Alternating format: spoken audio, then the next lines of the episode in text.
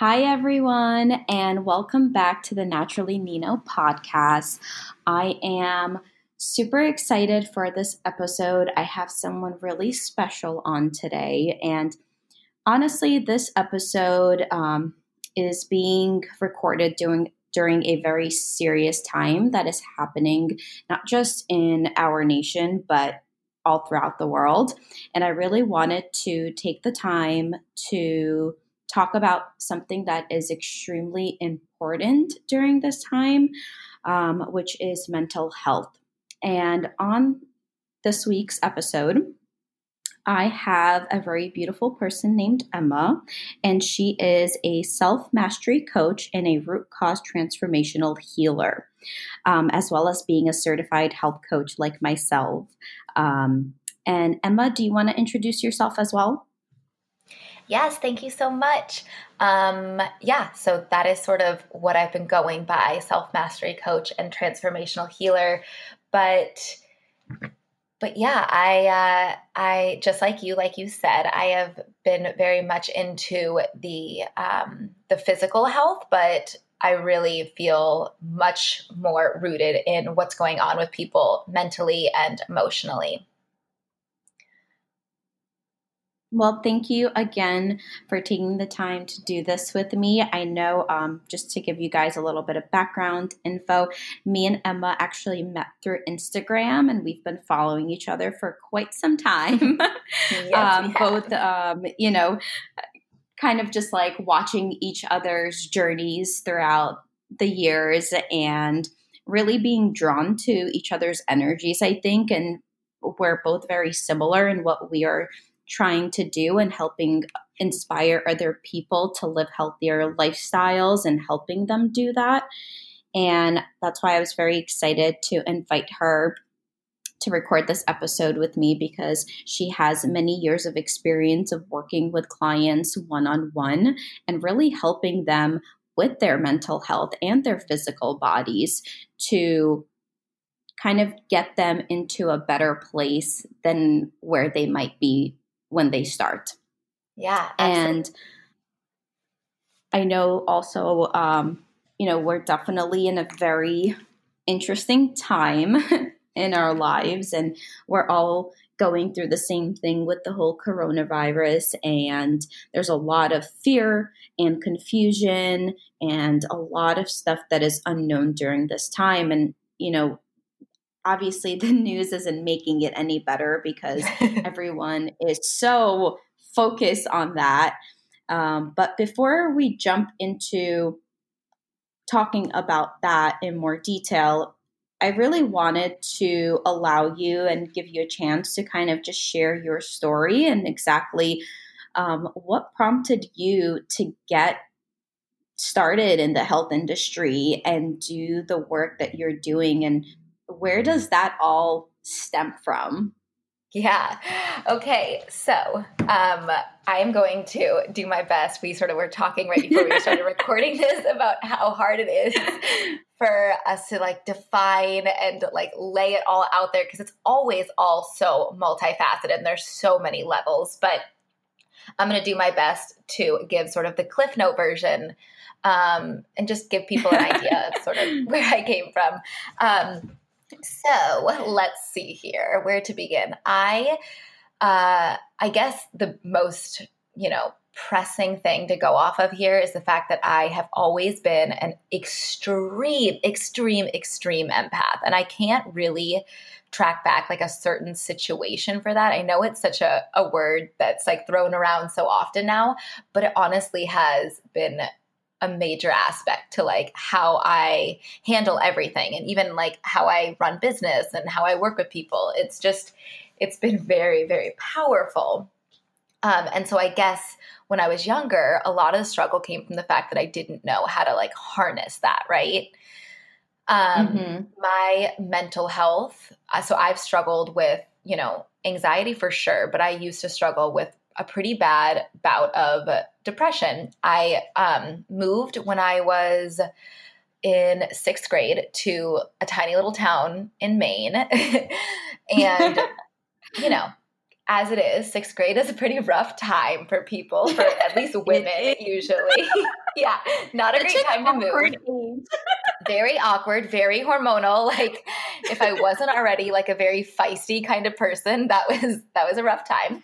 Um, and so okay, so I went through um, some traumas when I was younger, and mm-hmm. I wouldn't say, you know, during that time I wouldn't have identified that. I definitely was like the lowercase traumas that I didn't mm-hmm. always, you know, recognize played such a big role. So there was that. There was me being an empath, and then me just being drawn to like really, really, really intense emotions all the time. So let's like forward through towards the end of high school, I started drinking a lot. So just sort of like pouring the gasoline on the fire here.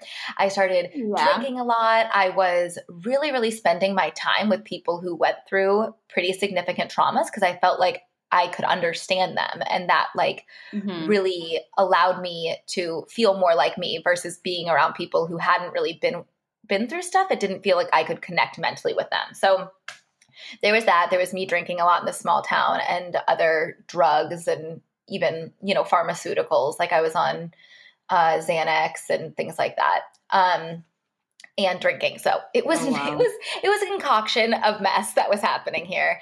And I got pretty heavy. I'm five foot tall. There's not a lot of room for things. and so this is like my junior, senior, right after senior year, where I gained probably 30 pounds. I like joke about this, but it's not funny. Like it was pure Pinnacle um, like that cheap vodka stuff. I don't know if you've ever drinking it. Don't recommend it. But uh, no, I, I'm laughing because so, like I said, you know, we've been following each other's journeys for quite some time, but we've been following each other's healthy journeys, right? When we found mm-hmm. each other on Instagram. Oh, and so yeah. we've never actually sat down and heard each other's right. backstories. And I'm yes. laughing because my trauma happened uh, right before sixth grade in fifth grade. Oh. And um, I also resorted to drinking and, and drugs and things like that um, by the time I got to high school. And right. so that's why I'm just like fascinated how the timelines happen. And so when you say um, trauma, like, do you mind sharing a little bit of insight? Sure. Yes, absolutely. So I so okay i'm trying to take back to that time so i think this was second grade actually um, that these things started happening essentially there was just sort of like a slew is that how you say it? There was there was several, especially with what i am about to it. say. I was like, especially with what I'm about to say, that word is not going to match up well. But there were, I experienced a, a, several deaths right in a row, right around second grade. So I had oh, wow. a friend in second grade who had leukemia. He had a brain tumor, and he was, you know, a really, really close mm. friend. And he ended up uh, so that was in first grade. He ended up passing away in second grade. Oh my, um, my, grandma died, my dog died, and then I witnessed. I was like in a car, and I witnessed. I was like coming home with someone, and on the, my street, right in front of my house, I witnessed a car accident happen, and a kid died. Wow. So. Oh yeah, it was really, really traumatizing. And I was sort of the only one in that situation. So I don't think I really ever processed that that happened besides the fact that I became, you know, ridiculously afraid of red cars. Um mm. but I mean, I, right, because so, you, that's what happens. Yeah. So, I mean, it was just one thing after another. And like I said, I always had, like, my dad used to joke and say, I have compassion anxiety because I have zero stomach for human suffering whatsoever, like on the most simplest level.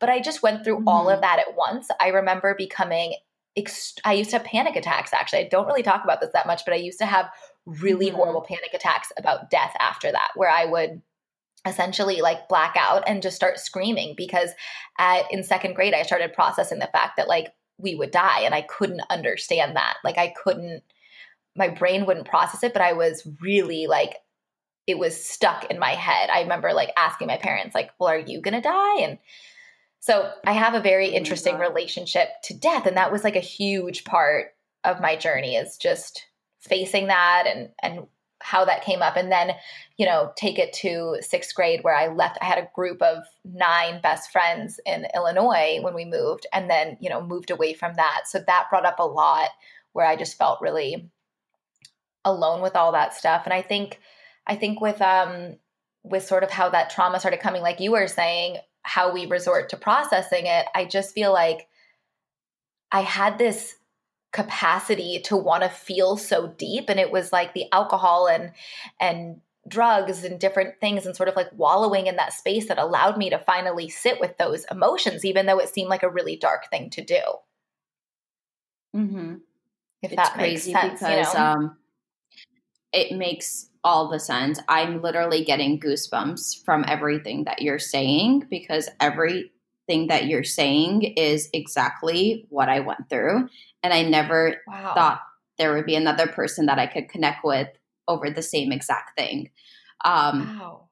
So when you say that's why it's so wild, and I know thinking back now, it's like wow, like you know, I was always there was a reason that something intrigued me right to your energy, but and now you're saying all this stuff, and I'm like, holy shit. Oh my goodness. Like, yeah, well, how crazy um, is it that we are realizing this live together right now? Yeah. Um, so yeah, when I literally got goosebumps when you said you watched that child um, as a child yourself literally die right in front of you and be traumatized by that because I didn't see a child die, but I watched my dad die right in front of my eyes when I was 10 years old. And so this is fifth grade, which is right mm-hmm. before sixth grade. And right. literally, like, I'm talking like instant heart attack, and oh. I'm holding his head, and he just has blood coming out of his nose, and I'm frozen in time because the only thing I remember is that scene until the paramedics came. And the next scene that I remember is him being wheeled out on the stretcher. And so when you say, you know, you went into that deep, deep thought about trying to process as a child the concept of the fact that we are going to die. Right. That took over my mind as oh a kid. Gosh. And I got so shy in junior high school. So shy because I would go to sleep crying my eyes out because I couldn't comprehend the fact that we aren't going to be alive mm-hmm. forever. And I was yes. af- deadly afraid of that. Yes. Oh my gosh, it was such I mean it was so long. I mean that's that's a huge part of my spiritual journey is just processing death and now it's it's such a tool, but for you, I mean that is what you call capital T trauma and for you to to go through that, but also to be so alone with that. Like I just remember, even for me, it wasn't something that I could explain mm-hmm. to anyone. And then no. moving forward in my life, traumas continued to happen. Um, and in high school, I don't talk about this much, but I, you know, told my boyfriend several times and a few other people, like in high school, I would get really, really close to one girl. Her dad would get sick, and then her dad would pass away, and this happened three times. Mm and they no wouldn't way. they wouldn't be sick before I became friends with them. And then I would get like to be almost like I would live at their house. I'd be best friends with them, like best friends with their whole family. It'd be this whole thing. And then the dad would get sick and pass away from something really suddenly. And so Oh my for God. you, I can just recognize, like for me, my trauma was always the fact that I was literally not knowing so, but like drawn to these other things that were happening. But for you, mm-hmm. I can't even imagine to the level that you went through to feel like no one is possibly going to understand this. And like to be, you don't feel safe in your mind and you don't feel like anyone else would know how to enter your mind and make you feel safe in your mind. You're so alone up there. Right. Because, you know, you at unsee. that age, right? Like you can't, right. You can't unsee what you saw. And then like to think about it, like we were in what elementary school and mm-hmm. then that's it your childhood is not a childhood. Like you're not thinking about your your mind is not processing what other kids are seeing. Right, it just got blown out. Their trauma it got like so many mm-hmm. years ahead.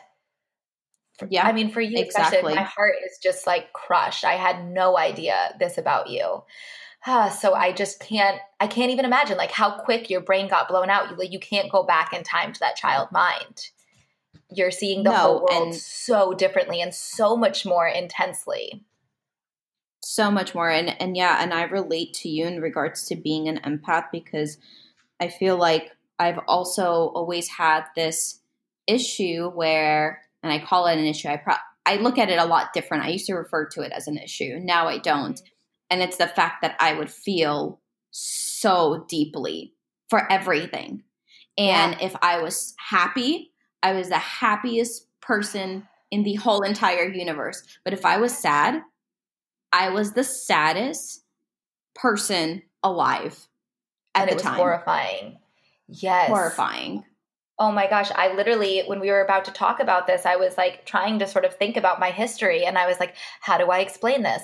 The highest highs and the lowest lows, my whole life, I've always said it's like someone removed the doors. So I always used to, I remember being really young and trying to explain to my mm-hmm. parents who were frankly pretty terrified of like my mind. They didn't understand mm-hmm. it. I grew up in a, you know, a good home where I never felt like my emotions matched what was happening to me ever. So I think that's what also caused me to sort of like seek out situations that made me make sense of these things. But I used to always describe if you're like, I'm putting my hand on top of my head and at the bottom of my stomach, and I feel like people mm-hmm. have these deaths these depths to them where there's like these doorways and if they want to they like open that first doorway they like kind of peep in and then they lock the door again right and for me mm-hmm. and what it mm-hmm. sounds like for you my doorways like were blown out like they were not they were not even there there weren't doors so i could just fall to the bottom level and just be there mm-hmm. and it was like but i think that that is true where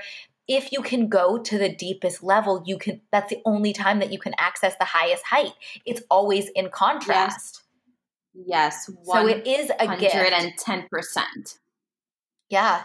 It is such a gift, but it's but you have to understand and you have to build resilience to being able to stomach that that darker place, that depth. And that's why I always say, like, I was always really mm-hmm. just innately fascinated by it, which I think made a lot of people uncomfortable. But I think now we can understand that. But until you can like understand how to sit with, sit at the bottom and know that you're going to be mm-hmm. okay, you don't go there and then you can't access your heights. 100% i feel like uh, those things are the things that make you and you have to feel your lowest low. You have to go through that pain as scary as hard as painful as it hurts uh, to the point like you said you're either screaming or like on your knees crying hysterical which i've been there. Yeah. like where you're on my out. bathroom floor, like, you know, like thinking oh like, God. how did I get here? Hating yourself and hating your life and just wanting more out of it. And even when I, you know, got to high school and, you know, I started to party and get drunk and like I used to drink excessively and then, mm-hmm. you know, drugs came around and I did that. And uh, to me, um, it's interesting how you said, when you started to do that that that was a way for you to really feel those dark dark moments and in a way uh, to me when i was doing that it was now i look back in it and i know what it was and it was a way for me to escape my life and not be nino yes. you know not be yes. nino the lost that girl that lost her dad not be nino the girl that has these health problems um these genetic disorders or not be shy or not feel like I don't fit in and not feel alone and that nobody else understands me. And yeah. it was a way to just literally suppress all those feelings and just have fun. Like, yeah, no, I think it lets think you about it. Well, I think it makes yes. sense. Like me and you are pretty heavy people in terms of like I can I can really quickly like drop into a really really intense conversation with people, mm-hmm. like just like mm-hmm. deep dive, and they're like, "Holy crap!"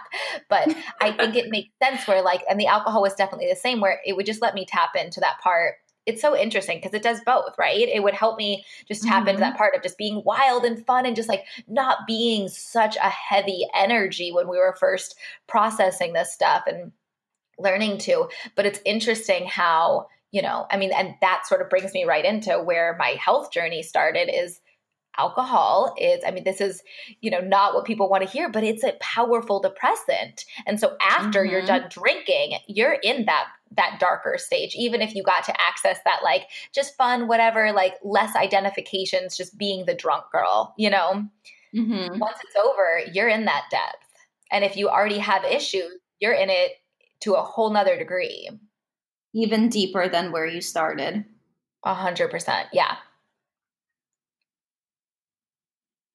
No, I completely hear you. And I think it's funny because when you start, right, you feel like a rebel and you think that you're dealing with things and it's helping you cope. And I think it's only later once you've hit a point in your life where that low that you feel right after that starts to be more painful than the joy you mm. get out of it. Because in the beginning, yes. the joy overpowers the pain. And towards the end, your body is so fatigued. It's so done. It's so miserable. It's so, you don't even know who you are at that point where that's when the shift happens and you wake up. And for me, it was in a, in a way an epiphany moment because I remember I actually vividly remember this being in a house and everyone's drinking and smoking and having fun and all this stuff. And it hits me. I'm like, wait a second. What am I doing? Mm-hmm. Where is my life going? Yeah. This isn't what I want to do. Wait, like, I, hold on a second. I want to feel good. I want to thrive. I want to have energy, oh, not because yes. I drink uh, something to wake me up that morning, but I just want to wake up and I want to just have energy and I want to feel good all the time. I don't want my stomach to hurt. I don't want my head to hurt. I don't want to have headaches. I don't want to have pain anymore. Do you know that's so interesting you say that? So I always, you know, tell my clients sometimes the problem is you you can't you know, visualize and try to manifest something that you don't know exist. And I talk about this all the time of like mm-hmm. so often the problem is people have no idea how they're supposed to feel. So when you're drinking and you're eating like crap, you're that's your norm. You're used to your body feeling like that way. You don't know that it can feel better. Do you know like how you knew that you could just have energy? Like was there a mentor like someone you looked up to who represented that life? Because it's so hard when i mean mm-hmm. i have mm-hmm. those images in my head. Like i can picture my group of friends where like it's just a smoke filled room in this nasty dingy basement and everyone's just like oh it's so gross. It's like it's like a scene out of those like live above the influence commercials that used to be on where you're just like oh melting into the couch. Yeah i know exactly what you're uh, talking about. Oh my god and i'm laughing I'm so sorry. because not that it's a funny matter, but it just like no. the fact that yes, I like 100% that is ex- exactly where my brain is with that. I'm just like, I'm like, I'm and, so sorry. I know we just brought that picture up to so many people who are like, I didn't want to remember that. but how um, did yes, you and I will, that? Uh huh. Yeah. So that came about. So when you said you gained uh, weight, I did too mm-hmm. in high school. yeah. How do you not when um, you're drinking like a handle of alcohol all the oh time? Oh my God. So like, and the thing is that, so I have an, um, I have a genetic um, disorder. So I have familial hypercholesterolemia, which is a um, genetic okay. high cholesterol. And so mm-hmm. I've been taking medication since I was 10 and like watching what I eat. So when I, again, we're empaths, right? So we're either super happy or super sad or super angry or super joyous. So when I rebelled, I rebelled all the way. And yeah. I went into drinking, and then that led into eating unhealthy foods and eating a bunch of junk and crap and sugar and just everything. And I put on like maybe, probably like, I would say also probably 20 to 30 pounds in high school. Um, and I'm five four, so I'm also not a and I'm I'm pretty petite. So like 10 pounds on me, you already can see that I gained weight. Right. And I started to not feel good. So while I was still hanging out and still drinking and partying and all that stuff, I ended up um, one of my first jobs, I had a really amazing boss, but he was also a mentor to me. And he introduced me to The Secret. And oh, when I yes. read The Secret, changed my life forever. And I started oh practicing gosh. it. And in that process, I started to say, all of a sudden, I had this thought where, like, wait a second, well, what if there's a way I could heal myself through food? And so I started doing YouTube research and other research. Mm-hmm. And I ended up finding this, um, you might know her, Fully Raw Kristina on YouTube. Yes. Yep. Yeah. Listen to her journey and decided the next day that I was going to become raw vegan and I was going to fix myself. Oh my gosh, I love it. Yeah. And so, although I didn't end up going raw vegan the next day when I first found her, I did go yes. raw vegan when I refound her like two or three years later down the right. line. But right. what I did do is I did start, like, I was like, okay, I'm going to start eliminating things from my diet. So I started with, sh- I think it was sugar and dairy that I started to eliminate. And I started to notice that I started to feel better. So while I was still hanging out and partying, I did start doing inner self work. And wow. I think it's that inner self work that I was doing on the side by myself. Like I was also an art major, so I would like paint a lot and I would stay up listening to podcasts and I would listen to podcasts while I did my painting homework. Oh, I love And I think a lot of the stuff that was being said must have been making its way into my subconscious. Yes. And that's how I started to know the difference and realizing that what I was doing wasn't aligned with what I was introduced to in this whole new world because I never like the stuff that I was hearing, all like the secret and, and law of attraction and uh, Tony Robbins and like all these people that were like s- talking about all these things. I was so fascinated by it because it was the first time ever that I was hearing this stuff in my life. I never knew about any of it. Mm-hmm. Yeah. Oh my gosh, our journeys are so similar. I'm just. but tell really me, tell me out. your version. Okay, so my version, I'm just like my smile is way too big right now. It's uncomfortable on my face. My version also includes the secret. So kind of like you oh said, oh my God. and I and I speak this way with clients all the time. It's like you you have to like go through it and then you're like i'm never going to do that again and then like you go through it another like 1 to like 3000 times until it finally like locks in so i totally know what you mean where it was like overnight you're like i'm doing this and then 3 years later you're doing it yeah. but my moment I would say so what's different between our stories and there's not that much but one of the big things that's really different is the fact that I really like removed myself from the situation fully because mm-hmm. I really felt like it was very black and white, which I can be with things where I'm just like, oh, that that season's over, like on to the next. So I would say that my come to Jesus moment, if you will, about like health and wellness and all these things was literally I can picture um, I lived on an island in Maine and there's like a bridge that goes across it. And I always used to drive, which, you know, I'm going to get like arrested or something for saying this, but like with one knee up or possibly one leg out the window. And I was driving with one knee up, you know, home from these friends, you know, home from that basement that everyone had.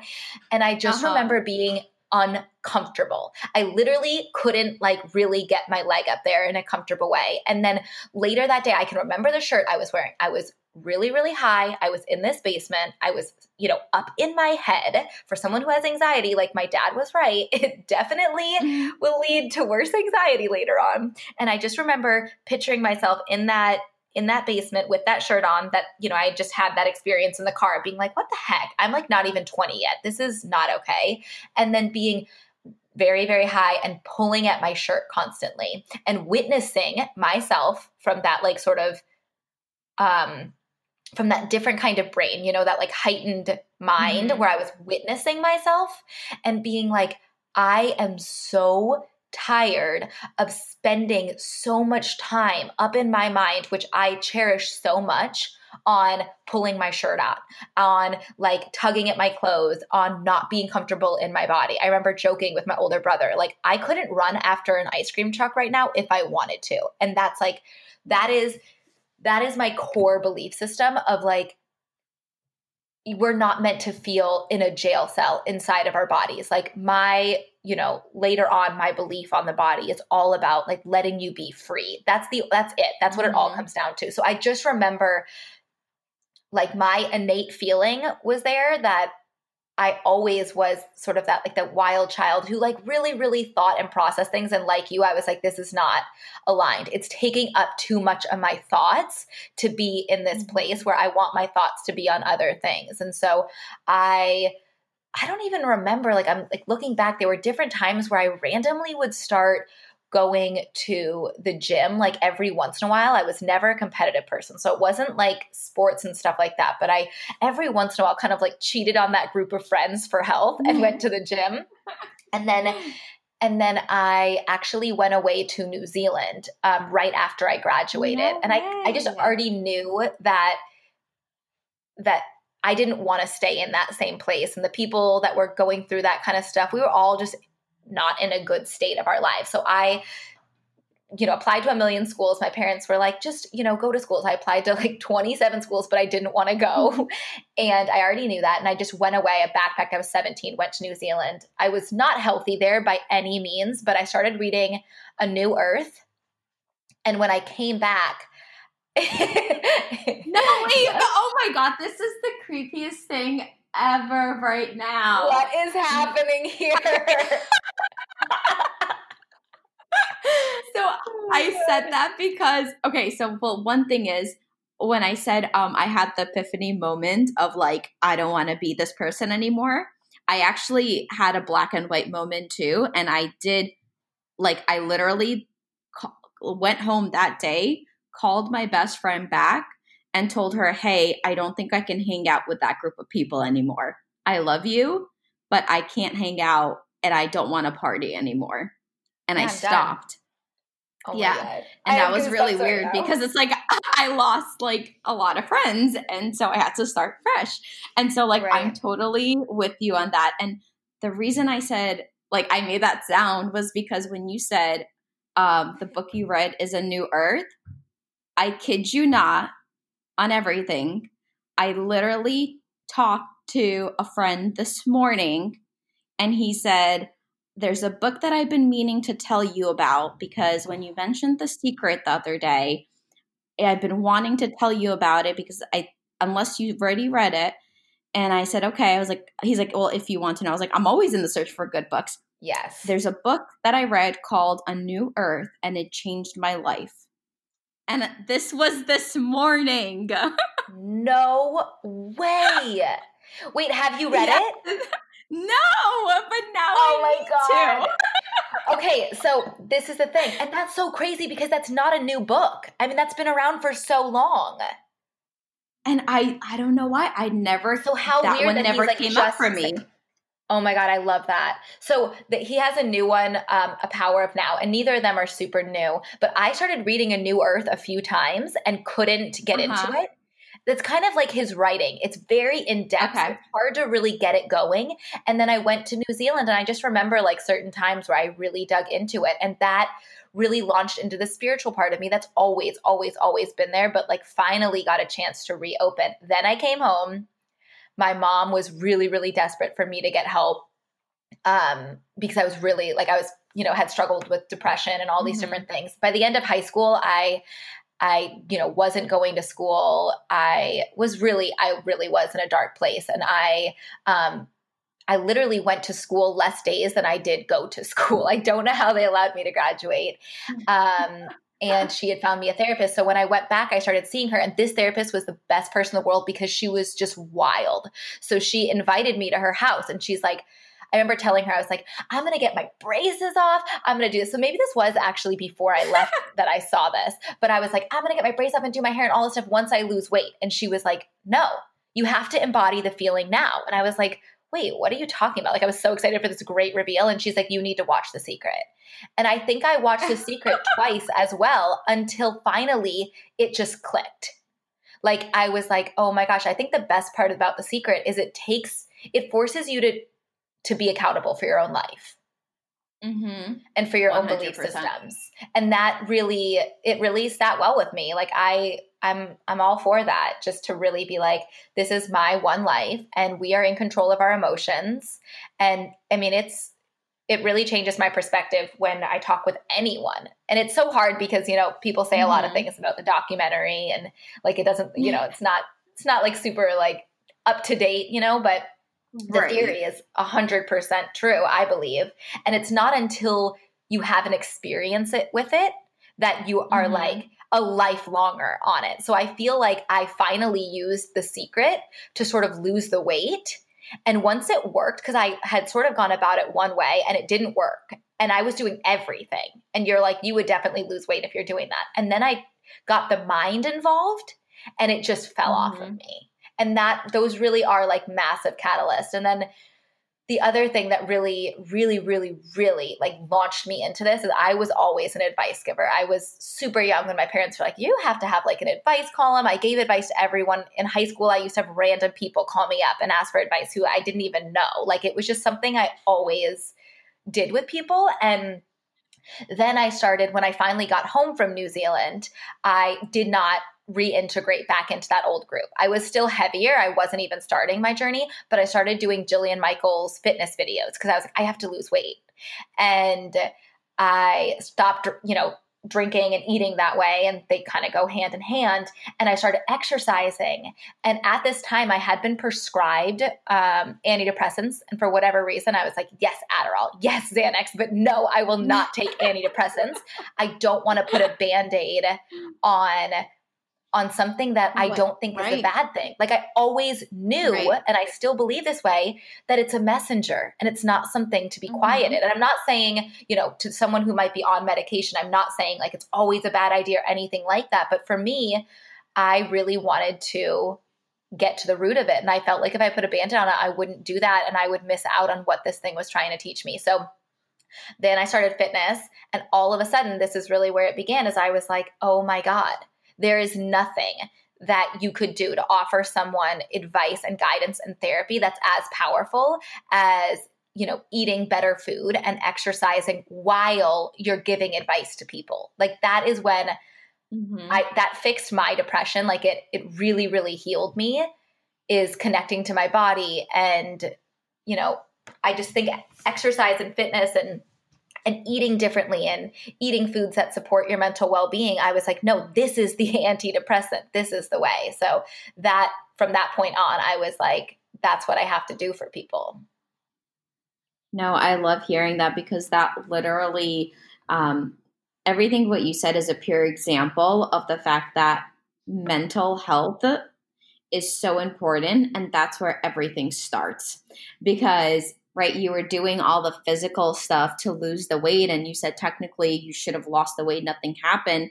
And then you got your mind on the same page and your way of thinking, and that's when you started to see the magic happen. And I'd love for you to actually share a little bit of like some of the stuff that you say i guess to some of your clients when you're first introducing this concept because you know you've personally experienced it i've personally experienced it and i know that without the mind we are nothing. And it's mm-hmm. it it all starts with the mental mental shift. If you can get your mind on that level everything will happen for you. Or at least like you know what you're thinking of.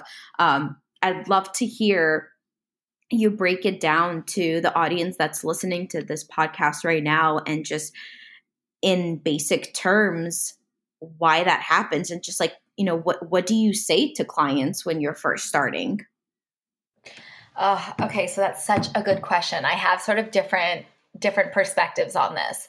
So i think the first thing that really stands out to me to answer that question is the fact and this is not like the pretty answer but the fact that people who are not ready to hear that won't be able to understand it and it just won't click. Mm. And like just for mm. me and you, we needed to have this moment where we where it clicked and we were ready to hear it. Otherwise, if you had told me that, you know, a year before when I was in that basement, it it wouldn't have been it had no place to land within me because I wasn't mm. ready to hear it. And so it wouldn't have mattered. You could do all the tools and if it just wouldn't have mattered. It wouldn't have clicked. So one, someone unfortunately, and there's things that you can do to, you know, try to offer that trigger for it to click, mm-hmm. but you do those things and then it's still up to that person for it to for it to land within them. If they don't have that spot, it's just not going to stick. So there is that like one less less positive side to it even though once it clicks like they're ready to go. I just think you can't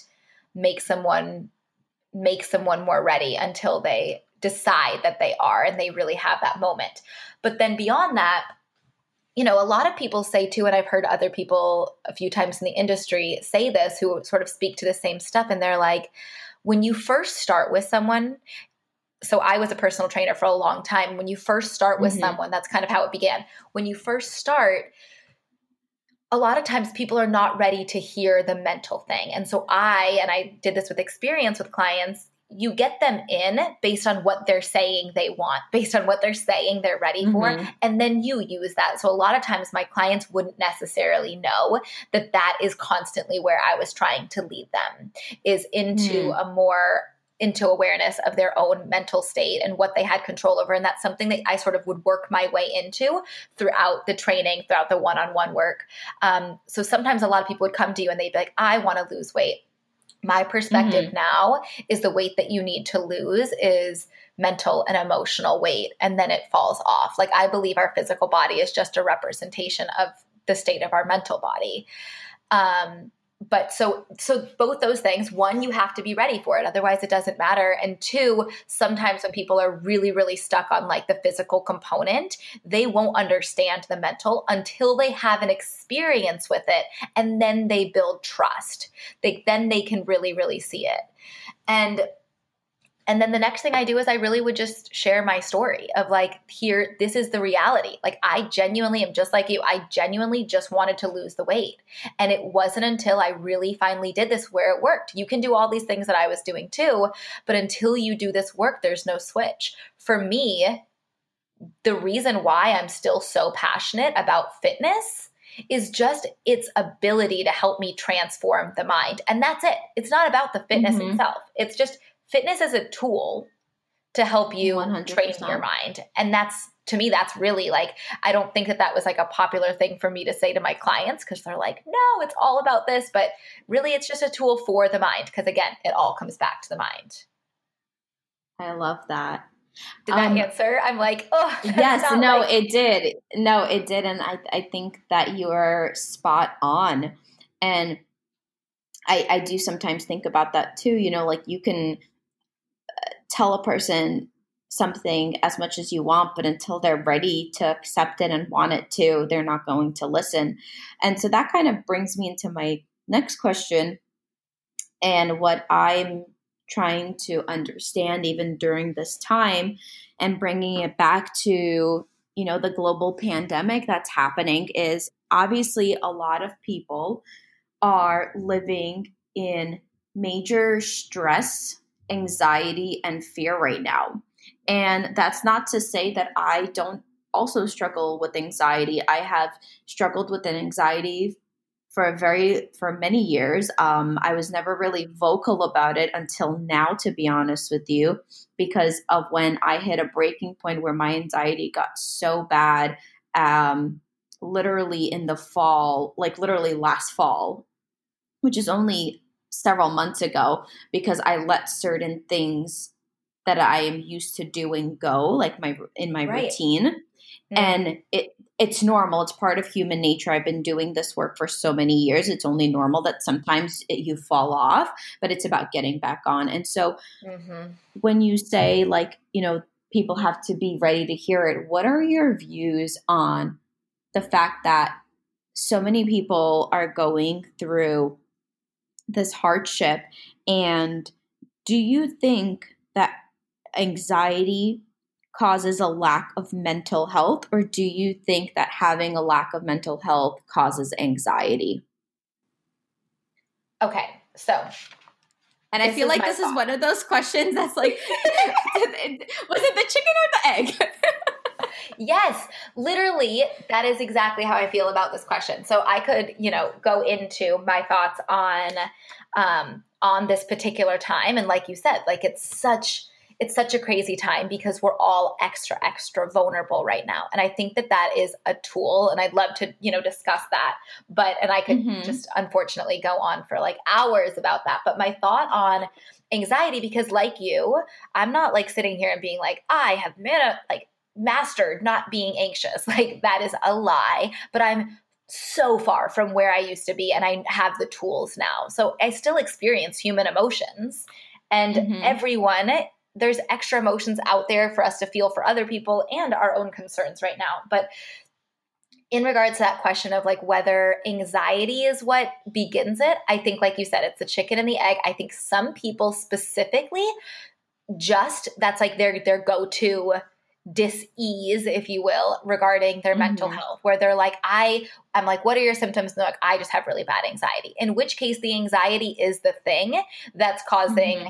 you know this dis-ease but mm-hmm. i really look at things from a perspective where to me it's all interrelated always and that's why i call myself like root cause because there's always an underpinning piece to all of it and i think that of course when you're in a state of dis-ease in your mind like whether that's because you're not fulfilled in your life or whether you're really stressed or whether you're feeling depressed oftentimes it doesn't come without causing anxiety right it's just mm-hmm. like this exacerbated state of mind that you're in so yeah i do think it's a chicken and the egg where where anxiety for sure causes like discomfort and in your mental wellness. It really shakes that up um, without a doubt. Oh my gosh but yeah that might have that might have been a tricky question.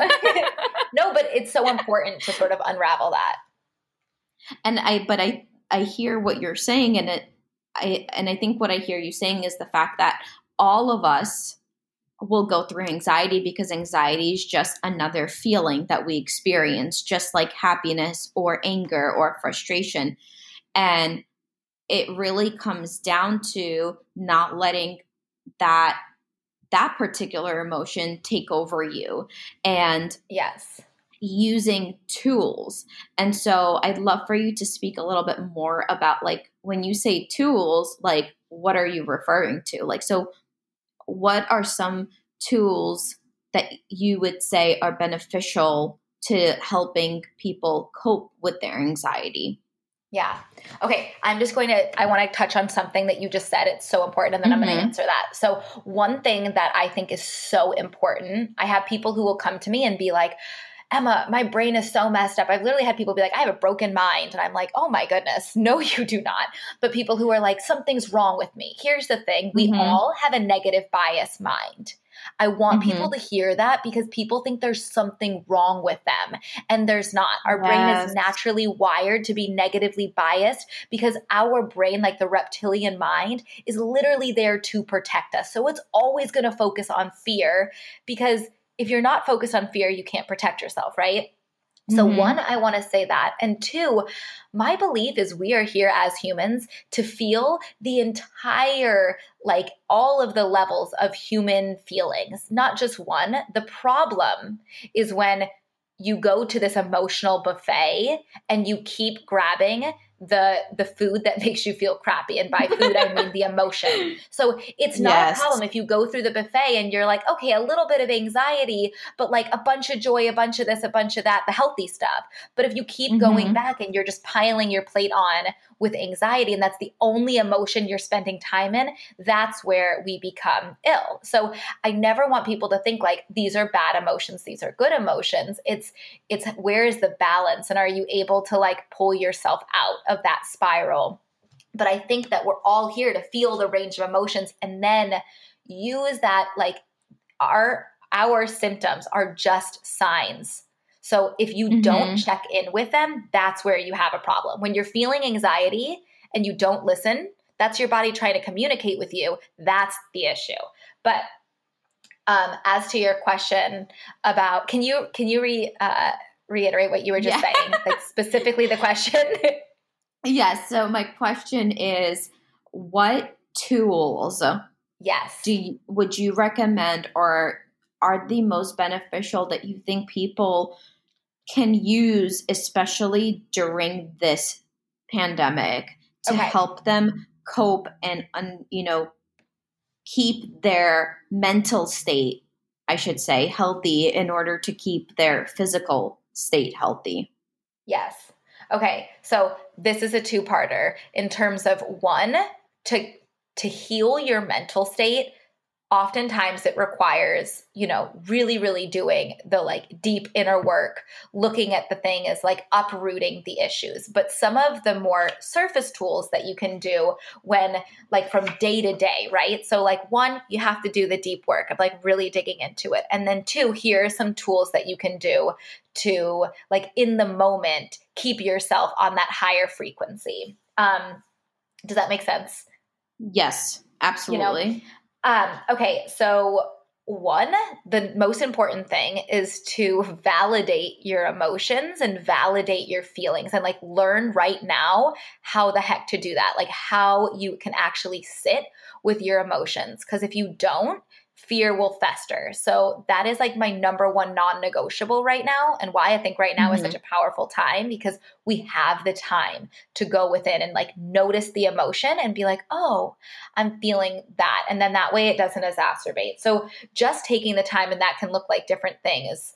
For me, a non negotiable always is journaling. I feel like that's always my therapy. I recognize that that's not for everyone, but for me to sit down and literally pull the fears and pull the anxiety out from my mind and onto paper where I can look at them helps you with that sort of observe instead of identification where I can like witness what's what's happening within my mind but I'm not so stuck in my mind that I think that my mind is me you know right like i think becoming right. the witness is so important because it gives you the ability to be like okay i see it now i'm gonna pivot it rather than feeling like well that's just who i am like i'm just screwed that's something that's mm-hmm. you know taken over um and then right now, what's so important is to like tune in to what your body is asking for and not judging it.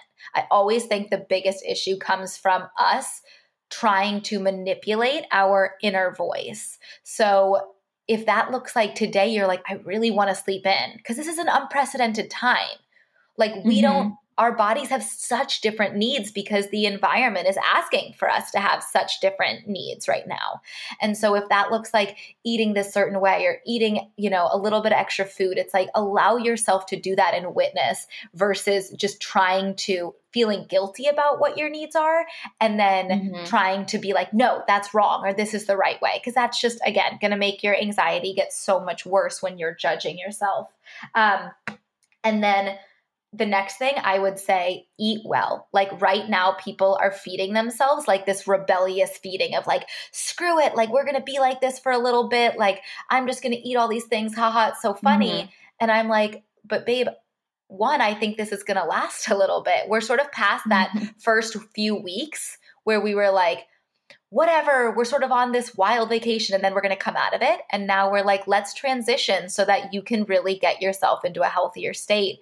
And if you're going to eat like crap, you're going to feel like crap. So it comes down mm-hmm. to like cellular nourishing rather than just like this yes. rebellious eating bad food. So you can't eat crappy food and then expect to feel good. It just, you just can't. And that's not from a vanity standpoint. That's just genuinely uh, a health standpoint on all levels mental, emotional, and physical.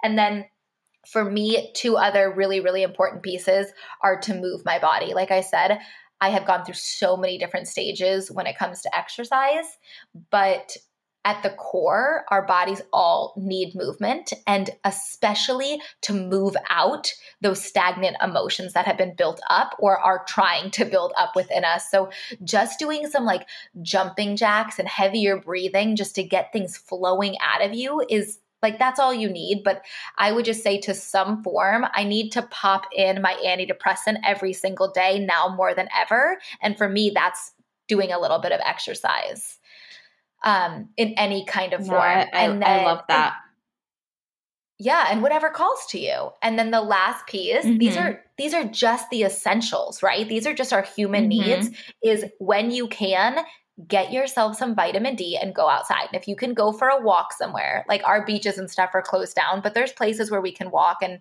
obviously you know being mindful and social distancing so it's a good time to just like drive yourself to you know a quiet neighborhood where the streets are really wide or whatever it is where you can get outside. Mm-hmm. But I was, you know, talking to a client and she was like, Emma, I feel like so many of the things that we worked on are just crumbling right now. And I'm like, here's the oh. thing. First, we've been doing this work for so, like, you know, only a few months. You have those mm-hmm. really deep um, crevices that you fall back into when you're in a vulnerable state. But right now is when we have to pull out the big guns of emotional wellness, where it's like, when just like when you start your you start feeling physically ill you start being like okay i'm going to extra protect i'm going to take my vitamin c i'm going to i'm going to do extra right now the mm-hmm. same thing comes to our mental immunity so right now we're super vulnerable like you touched on in the beginning we're watching all these things and you know building these fears and there's a lot of fear coming in and our mental immunity is is really falling apart. So we have to do the extra work. And for me that just means being really really diligent about minding your mind you know being aware of what kind of conversations are happening in there keeping a structure because our our body needs to feel some sense of um, like it's not all unknown. So structure so important. And then moving your body getting vitamin d and just tuning in to what your body's needs are without passing guilt onto them to the best that you can. I think that was such a beautiful answer because everything you're saying makes it just right like what you're saying it's like when you hear it everyone's probably thinking like oh yeah that's so logical right? Right.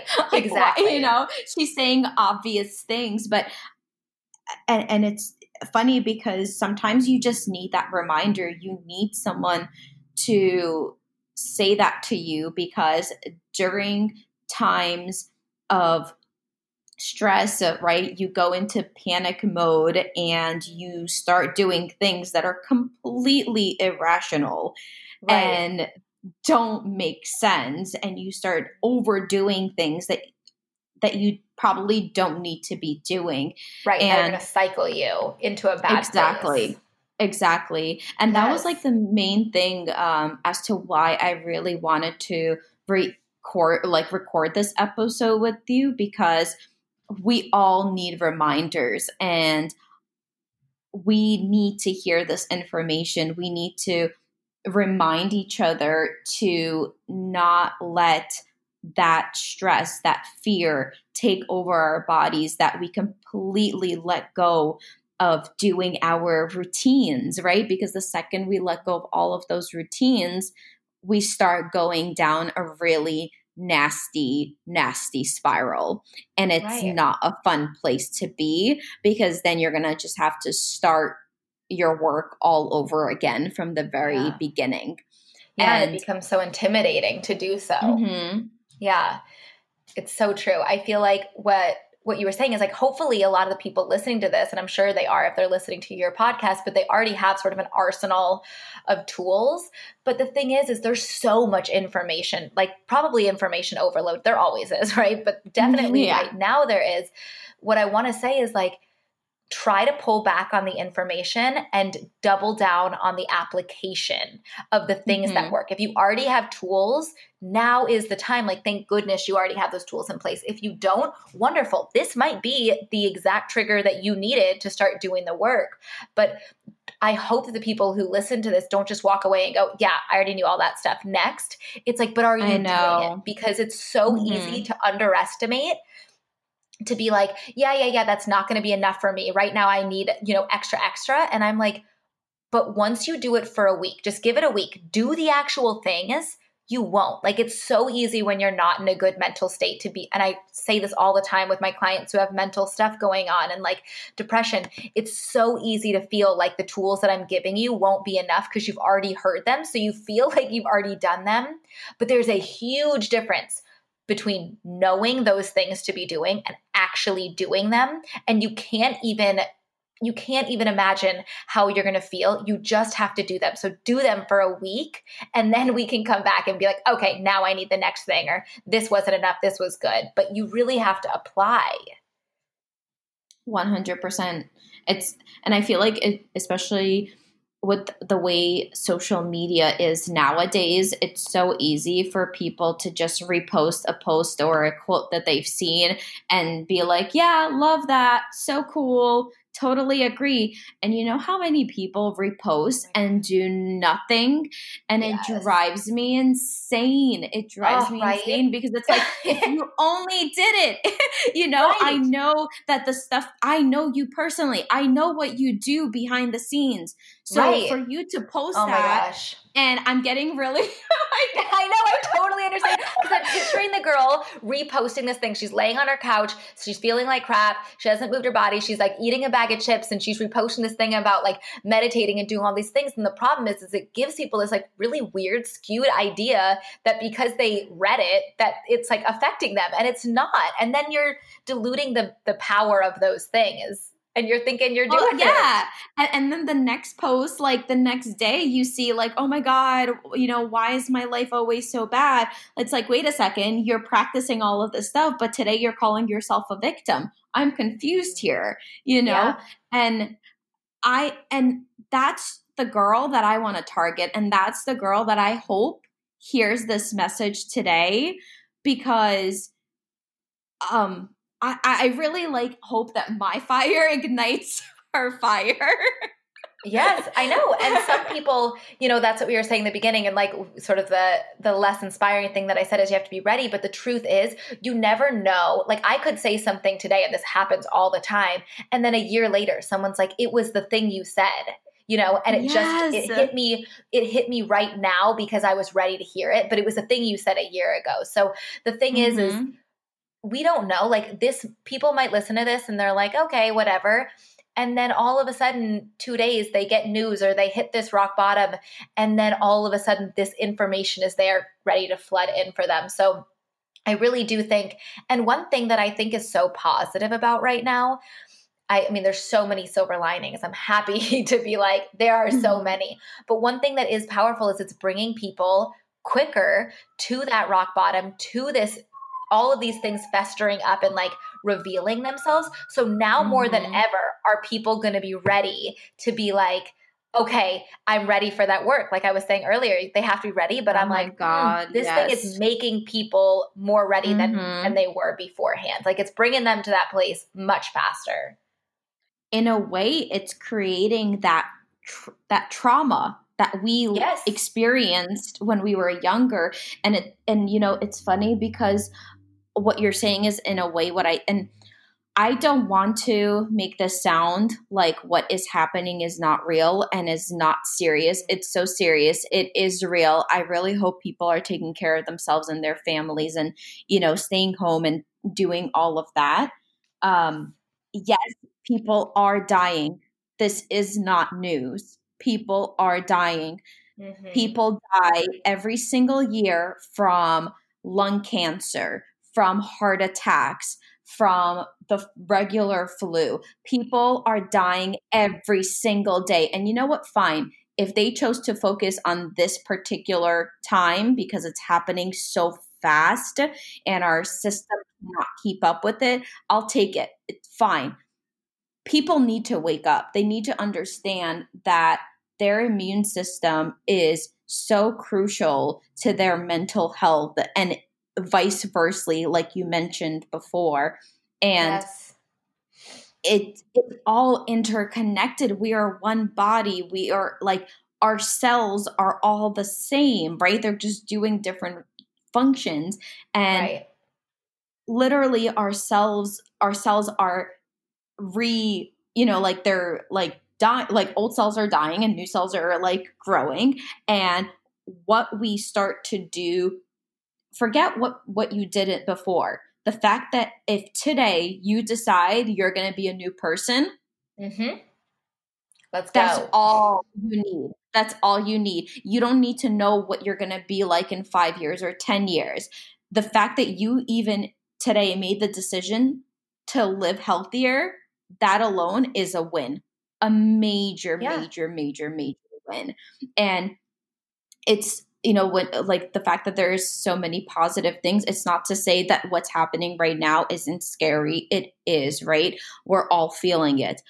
But people also need to understand that this was going to happen whether it was going to be a pandemic or a war or whatever it was, because that is inevitable in history. There's always something that happens, and people need to go through traumatic situations that they were not ready for in order for these situations to push them to do the thing they've always wanted to do that maybe they've been putting on hold and using things to whether it's food addictions or drugs or alcohol to numb their feelings. Where when you're in pandemic guess what? Like there's going to be a lot of people that yeah it's not going to faze them but there's going to be a lot of people that i think are really going to start to question their life and what they're doing and what they're doing with their life uh, because the fact that me and you are here and we are alive and we woke up today that's already I th- that's already a blessing, right? Uh, because we had one more day to live. Yeah, we don't here know. we have the opportunity. Right. So yeah, sorry, I get super passionate. Oh my gosh, no, me too. That's what I was saying. If I could like dive dive into that aspect so much, like I will just lose myself because I I think once you do the the spiritual work and all that stuff, this stuff hits you so differently. And I I just talked about this so much in that little ebook thing I made because I was so so like overwhelmingly like you mm-hmm. passionate about how this is an opportunity. Like this is such an unbelievable opportunity. And like you said, not to, you know, not to try to say that what's happening out there isn't tragic and isn't, you know, scary and isn't, you know, all of those horrible things. Of course, yes, 100%. But also, it's it needed to happen. My belief system is this is a major paradigm shift. And what we need to do first is allow for an inner paradigm shift. There's always a dying phase of, or a deathing phase rather, of every single massive transformation, right? And right now it's up to us to use this time. And so literally, I just like was like, how am I going to help people? Because people don't want to look within. It's super scary. But we will live in anxiety and fear for the rest of our lives. If and like uh, in a paralyzing kind of way if we don't feel safe to go within. And right now the reality is we're all having to realize that we are not in a position to depend on the outer environment. And now that that wasn't an option for people anymore because it crumbled people are realizing I don't even have any inner environment structure built up to make me feel safe. And now is the time to lay the foundation of your inner environment and make sure that no matter what's happening where it cannot be controlled, right? Like we cannot control our outer environment. It's time for us to take initiative to make sure that we have a safe place within ourselves to retreat and feel safe. And that is that is the work of like literally doing your work. And like you said, mm-hmm. this is something that is happening for us to bring up i don't i think so many people are like oh my gosh emma like at least i know people are like i'm binge eating i'm doing all these things and i'm like wonderful what's happening is this crisis didn't create these issues it's surfacing the issues that still needed deeper healing wonderful it yeah. shed light on mm-hmm. things that you've been trying to numb yourself and i wrote a whole a little section in the whole thing about numbing and distraction because that is our tendency and that's what exacerbates so much of the negative mental states is the fact that we're ignoring the calling right? Like that's what i think yes.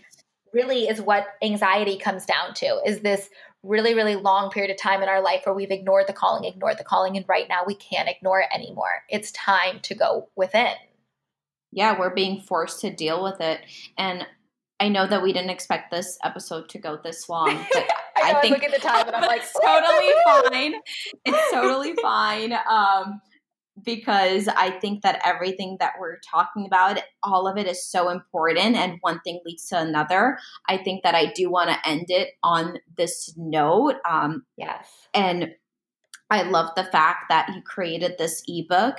I really would love for you to share where everyone can find you and also get a copy of this ebook because I think yes. that it would be so beneficial and then also just talk a little bit about like the services that you offer and where is the best place for people to contact you and of course i'm going to obviously link all of your information and ev- everywhere yes. that um, they can find you below um, but just let them know as well while yes. they're listening so- I can even give you the link so that you can put that in the show notes for the ebook. I literally mm-hmm. just made this free ebook. There's no charge. I just want to support people in facilitating or beginning to facilitate this this inner work um, because I'm just so passionate that we need to start this paradigm shift within ourselves. And it has so many tools, like we were talking about. It actually has journal prompts, there's exercises in there that I really want people to try. Don't hate me, but try it because it's so powerful and then let me know what happens. But there's so, there's probably, I don't know, maybe 11 or so like really intensive tips for people. Um, and then there's journal prompts and all that kind of stuff. So I can give you the link to that and then Perfect. as I'll far as where people that.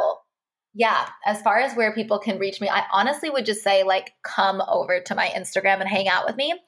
Um, because that's really where we can connect. I have a bunch of resources on there, you know, tons of little things in the highlights and whatnot, um, and some IGTVs and all that stuff that I'm working also to get more up. But that Instagram, and you can link that as well, but that is Emma with three M's because someone stole it. So it's Emma, three M's, Lynn, L Y N N, which is my middle name, and then underscore, Emma Lynn underscore. Um, and people can reach out to me there. I have a scheduling link for people to, if they're, you know, interested in this stuff or they're like, I want to dive deeper, I need help facilitating this stuff. If you have health stuff that you cannot get to the root on, if you need some emotional weight loss, all that stuff, I am so happy. I always tell people because I had a lot of people reaching out to me in the DMs being like, what about this? What about this? And I'm like, grab 45 minutes of my time and just let's, we have to dig into this. So people can always schedule um, a free consultation if they want to. And then the other services that I offer, I do one on one, really, really intensive coaching with people where there's health um, protocols as well as a lot of this inner work and more um, therapy based tools, really diving in. Um, and we can talk over there on what that looks like. But that's usually a six month or a one year program. And then actually, I don't know when this podcast is going to come out, but I just decided my hope in creating the ebook would be to actually help facilitate once people grab the tools from it. So, like, really, really facilitating it. So, I did two things. I created a Facebook group that when you get the ebook, you can join. I think I'm going to make it females only, where I can have like a specific group of people rather than just, you know, communicating with Instagram, like a whole slew of people. I really wanted the people who wanted the information. So I have a Facebook group called The Healing Collective, where I'm like, it's a little social sanctuary, especially oh, right now. So beautiful. Oh, thank you. I'm so happy about You're gonna have to add me to that because yes. I oh definitely want to be part of that circle. Yes. I just wanted a slice of the internet where there was no negativity. I'm like, people need so I was like, it's a social sanctuary where you know you can come and it's purely uplifting and like up leveling and that's it. Um, and then I'll be doing like free stuff on there. But then also, I decided I'm going to be hosting, like I said, I don't know if it's going to come out, but I'm finally going to host my first webinar where I, it's probably going to be like an hour or two of really deep diving this inner work that um, I'm probably going to be doing the 14th. So people are welcome to come to that as well and just sort of like really do the deeper work and there'll be questions and answers and we can go through it all live. Is that going to be April 14th? Yes, April 14th. That will be like next next Tuesday. Oh, I love that. Um I will definitely I think this episode is actually going to go up before then.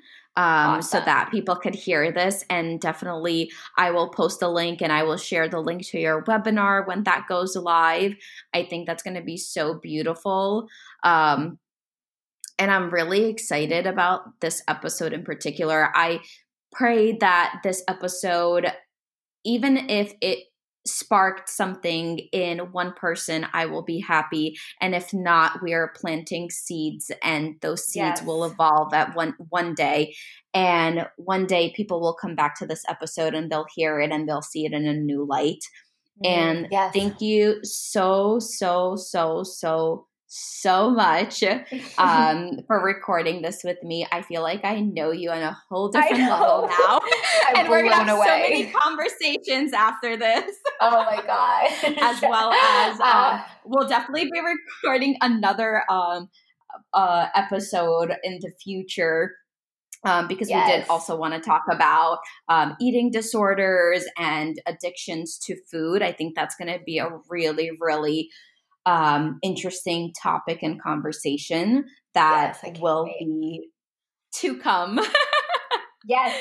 Um, babe, um, thank you so much. I think neither of us were prepared for, um, no. for just like realizing how much we have in common in our stories. And I'm so thankful for us to just let this space be out there. And I really do agree that this is going to, in some way or another, eventually really connect with people. So I'm so thankful for you hosting the space for all of us to you know, really connect right now and then be able to connect with ourselves. So, my thank you again. Um, thank you everyone for tuning in. Um, again, um, please subscribe to the Naturally Nino podcast. Um, it's all about sharing authentic um, tips and just like advice on how to live a healthier lifestyle when it comes to um, healthy eating or mental health, relationships, everything and anything. And we are getting really brutally honest. I am sharing my all, my guests are sharing their all. And it's a place where we can just be real and filter all the fakeness. And I really hope that this episode spoke to you. And if something in this episode inspired you, or if you thought about somebody who can really benefit from hearing this message, please send it to them. Please share it with them. And I would really love for you to leave some comments on this episode and to hear what your feedback is, as well as what you would love to hear more of.